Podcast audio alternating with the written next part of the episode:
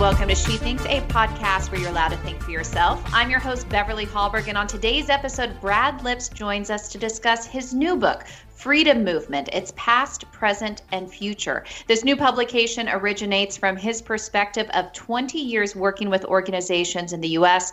and with roughly 100 countries around the world. He's going to provide some analysis on the freedom movement's past, share some stats on where we are today, and give insight on what will determine the future. But before we bring him on, a little about Brad. Brad Lips is the Chief Executive Officer of Atlas Network, which increases opportunity and prosperity by strengthening a global network of independent civil society organizations that promote individual freedom and remove barriers to human flourishing. In the decade since he became CEO, the budget of Atlas Network has more than doubled, and the scope of its programs have extended worldwide. He has spoken on 5 continents on solutions to poverty, and his work has been published in National Review Online, Forbes, Fox News, American Spectator, Real Clear Politics, among others. Brad, it's a pleasure to have you on She Thinks today. I'm glad to join you. So I think we should just start with the basic question, which is, how do you define the freedom movement? So those who haven't heard this actual term or phrase before, what are you referring to? Yeah, I thought that we should really just own this phrase that I always feel a little awkward talking about in front of those who aren't part of this community. But this is the way that a lot of us talk about our careers, those of us who work in the think tank movement or in academia, with a real purposeful mission to explore ideas of sort of classical liberalism and free markets and individual liberty. A lot of us are devoted to an ideological project, and I think it's important for us to sort of reveal what our intentions are and talk about how we make this project more effective in winning over converts, especially during a time in human history when I think that the forces that are kind of arrayed against the ideals of individual liberty are growing stronger. So I think that we need to really be purposeful in how we take this cause to a new level. And I thought we would maybe have you start by talking about the global freedom movement. So I think often people who are in the States think about freedom in this country and what it means to us. But how have you worked? How has Atlas Network worked with the freedom movement globally? What does that look like? Yes, I have a sort of a unique vantage point as the head of Atlas Network, an organization that I joined more than 20 years ago. And Beverly, it's kind of funny because, you know, I kind of came to the organization very focused on the way that U.S. political battles were going and public policy issues were being discussed. But I found that it was really incredible to be seeing the perspectives of people from abroad who were dealing with the unintended consequences of big government in a way that was just even more pernicious than what we see here in the U.S. And sometimes those perspectives, I think, are really helpful for sort of resetting conversations, because often in the U.S., when people talk about policy issues, you kind of size up, you know, what tribe is this perspective coming from? And I think that one of the great benefits of working with so many people from around the world is that you start to look afresh at, you know, things that are just common sense, and people don't start to wonder, you know, whether you're on team red or team blue. And that's a very healthy thing. So, you know, Atlas Network works with organizations that are sort of similar to the Cato Institute or Heritage Foundation or IWS, but are located all around the world. And, you know, about a third of our partners are in the U.S., but that leaves another 300 or so that's scattered among nearly 100 other countries. And they're doing the same critical work that you know, the think tank movement in the U.S. is all about, you know, trying to change public policy in a direction where there's more opportunity for individuals to use their own skills and not, you know, find themselves hindered by over-regulation, over-taxation, and other infringements that government imposes. And I know that in my work and when I've partnered with Atlas Network, I love the work that you all do. It's always been so inspiring to work with groups that do come from places where they have very little freedom, but yet they're champions and they're fighting for the causes they care about for the people in their country. And I always find it interesting that there are so many things that unite us within the freedom movement. So in your work, what would you say are the pillars that the freedom movement is built on? What are those fundamentals that no matter where you live and the different circumstances and the different barriers that you face, that these are the different pillars that we stand on if we care about freedom in our own countries? Yeah, I mean, some of those pillars are, you know, individual liberty, respect for property rights, a belief in free markets and free exchange, and equality under the rule of law. And I think that really a common denominator, which is increasingly part of the language we use, is that it's all about human dignity. I think that too often think tanks get sort of lost in, you know, macroeconomic statistics and so on, but a lot of the policy battles that we care most deeply about are really about just respecting the individuality of human beings and many of the people who are the most marginalized in our societies are victimized by government. And sometimes they're kind of put in the front of parades for bigger government because there's an assumption that they can't help themselves and they need favors from some redistributionist scheme led by a benevolent politician. Invariably, those schemes don't work. Those schemes get politicized. And they really deny the agency of fellow humans.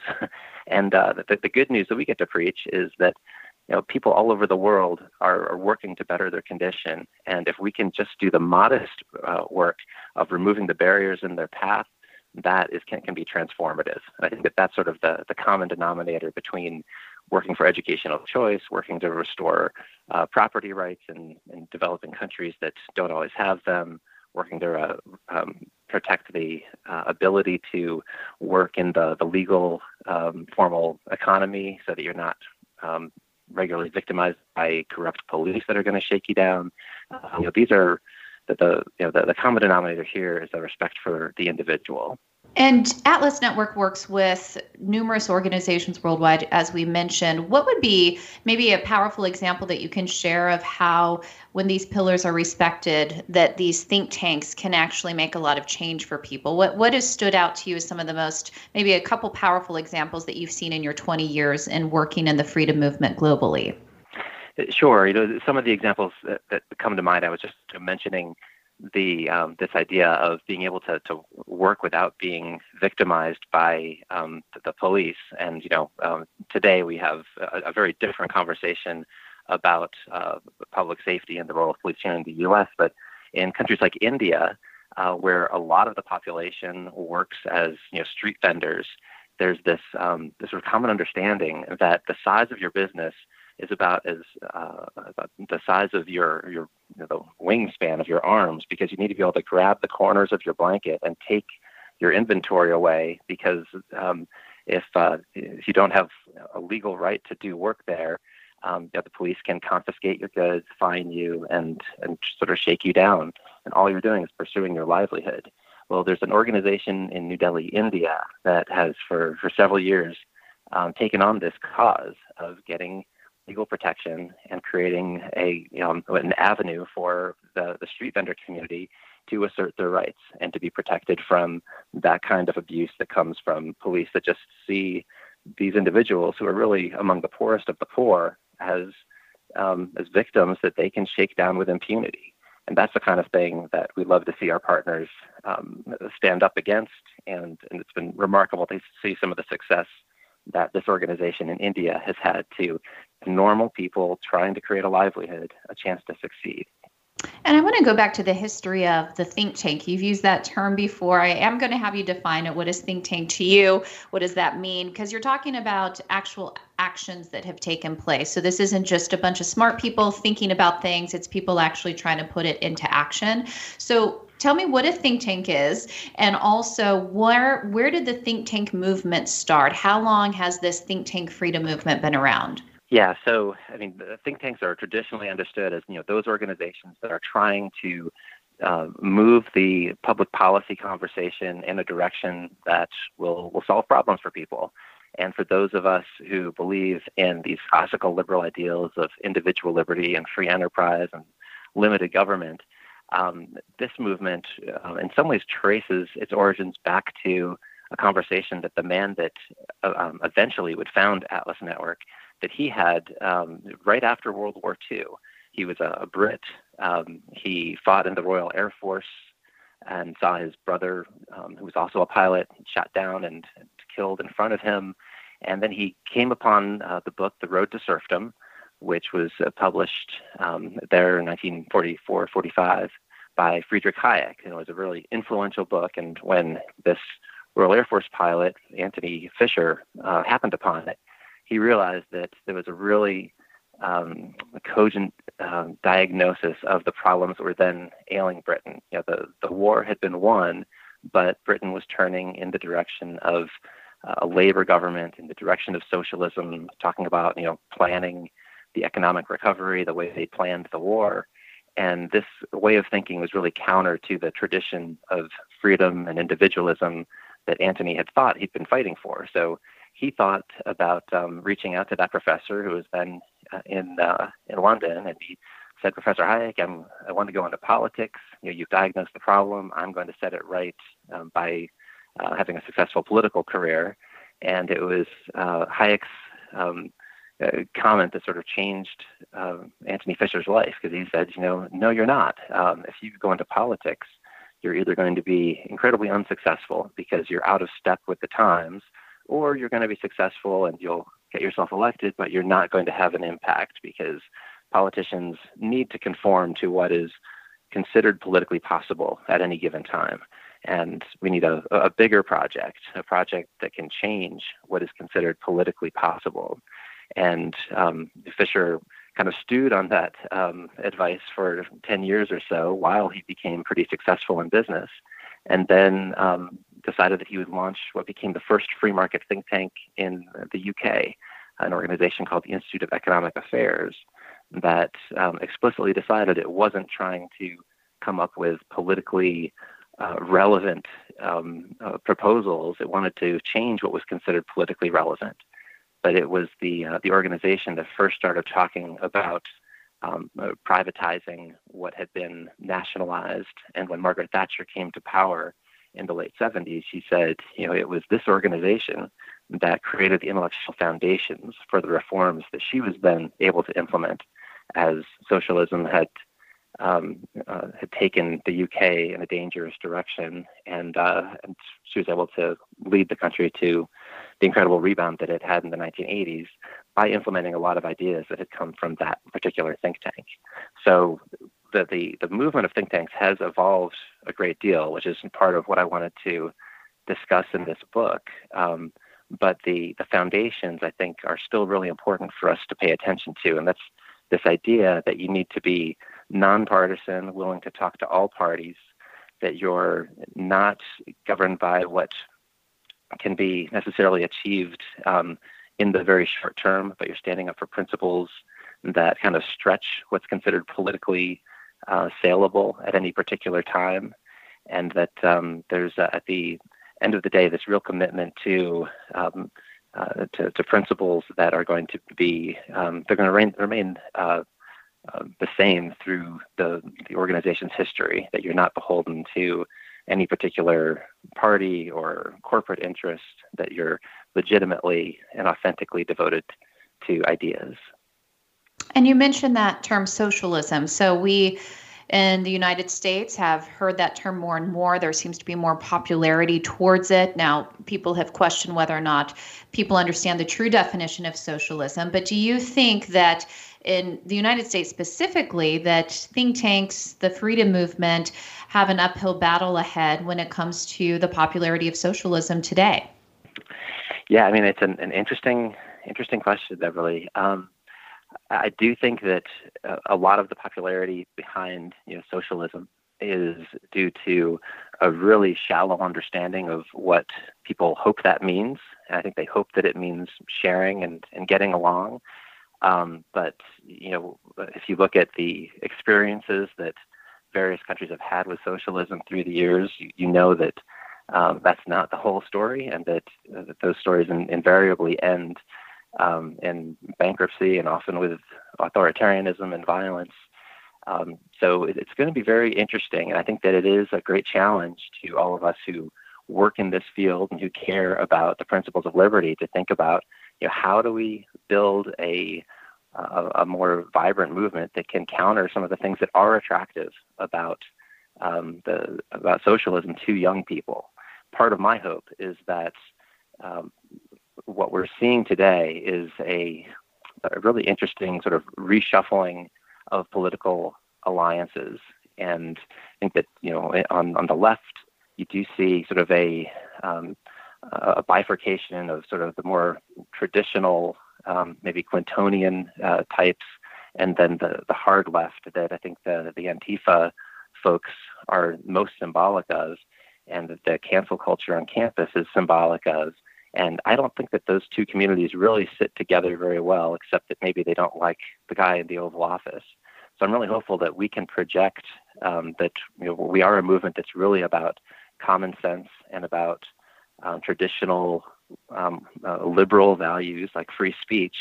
And that's not necessarily where some of the hard left folks are now lining up. So Friedrich Hayek, back in that book, The Road to Serfdom, dedicated it to socialists of all parties. And he didn't mean that ironically. He meant he was willing to talk to anyone of goodwill, and that he thought he had a message that was important, in part because he believed that they were of goodwill and really wanted the best for society, and that were just mistaken about where their favorite solutions were going to lead. So, you know, I again think that it's really incumbent upon us to walk the walk and show that our movement is really for the equality of all people. And hopefully we can make that case as the other extremes reveal their ugly sides, as we're increasingly seeing from day to day. So when and by the way, people can get the PDF version of Freedom Movement, Its Past, Present, and Future. So if people are interested in looking at this, do go to atlasnetwork.org. You can download the PDF version there. But I'm curious, from the lessons that you talk about in the book and just your experience and also the history behind it, what would you say are some specific things that people can do or that think tanks can do in the United States if we're concerned about socialism and we want to promote the freedom movement? So if it's not about political parties, what are the steps that people can take? Well, I guess what I would recommend is thinking real hard about where you what policy issues are most relevant to the opportunities that are denied to too many people. I think that one of the issues that has been for a long time a part of our freedom movement but has never been more salient is the school choice movement, especially in the wake of COVID-19 and what we're now seeing with a lot of schools refusing to open and really failing in providing good virtual educations. You're seeing that those with means are finding other alternatives. Those who cannot are seeing this education gap widen because they simply lack other options. So things like school choice, I think, are absolutely pivotal at this time. And for whatever reason, I think that we have done a poor job at different times at really showing that we are standing with people from low-income communities of all backgrounds. And I think that it's a time to get involved in what your local think tanks are doing to broaden those opportunities. One of the epiphanies that I've had over the last several months, Beverly, is that I've always believed that mantra that Ronald Reagan used to voice, and I know that John F. Kennedy used it in a speech, with this idea that a rising tide lifts all boats, and I truly believe that yes, economic growth is an important goal for all societies, and that does create opportunities, especially for those at the lowest rungs in the socioeconomic ladder. But I think that if that's our entire answer to the question of what are you going to do for the poor, you're kind of tone deaf to the real needs, and you're also kind of presenting an answer that doesn't respect the agency of those in low-income communities that are showing a lot of initiative but are finding themselves blocked. So I love that a lot of our think tank partners here in the U.S. have taken on occupational licensing, which creates, you know, huge barriers to people having simple jobs, you know, interior design and hair braiding and the whatnot, where the licensing regime is really just a measure to keep people out of those professions and to inflate the wages to those that have already been licensed. It's great to be able to stay on the side of the people of modest means who are pursuing the American dream but have found big government in the way. So the more that we can roll up our sleeves and work on projects like that to show that our movement is for everyone, I think that's part of the secret for restoring a real faith in the American dream. And so then that leads to my final question is, for those out there who are concerned about the direction of America and feel that freedom is eroding in this country, what do you say to them? Do you have hope for the future based on what you've seen in the past or based on your perception of where things are today? What insight do you have that can help people think about the future and where the United States is heading? Yeah, I guess that the good thing is that we've had dark days in the past, and indeed, the modern freedom movement was born in one of those dark days after World War II, when the intellectual consensus was certainly in favor of socialism, and there were a lot of challenges to the international order.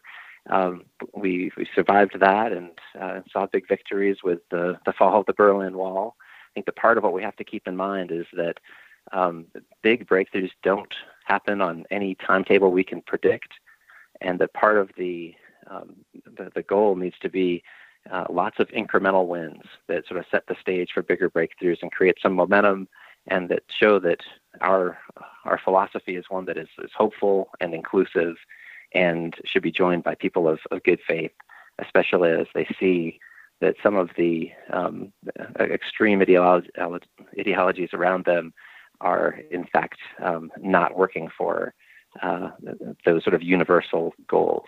So I'm very hopeful that while we're in a difficult moment, that the long-term trajectory of our freedom movement has never been stronger. And these headwinds that we're now facing actually are going to present some real opportunities for positive change. So in the midst of an election polarized season, people can get a book of hope. They can go to atlasnetwork.org. It's called Freedom Movement. It's past, present, and future. Brad Lips, thank you so much for coming on and giving us a little bit of hope today. We appreciate it. Yeah, thanks for having me. And thank you for joining us. If you like what you're hearing on She Thinks, then you won't want to miss out on the latest news from Independent Women's Forum. Sign up for mobile insight alerts and email updates by going to IWF.org. Last, if you enjoyed this episode of She Thinks, do leave us a review on iTunes or wherever you get your podcasts. It does help. And we'd love it if you shared this episode and let your friends know where they can find more She Thinks conversations. From all of us here at Independent Women's Forum, thanks for listening.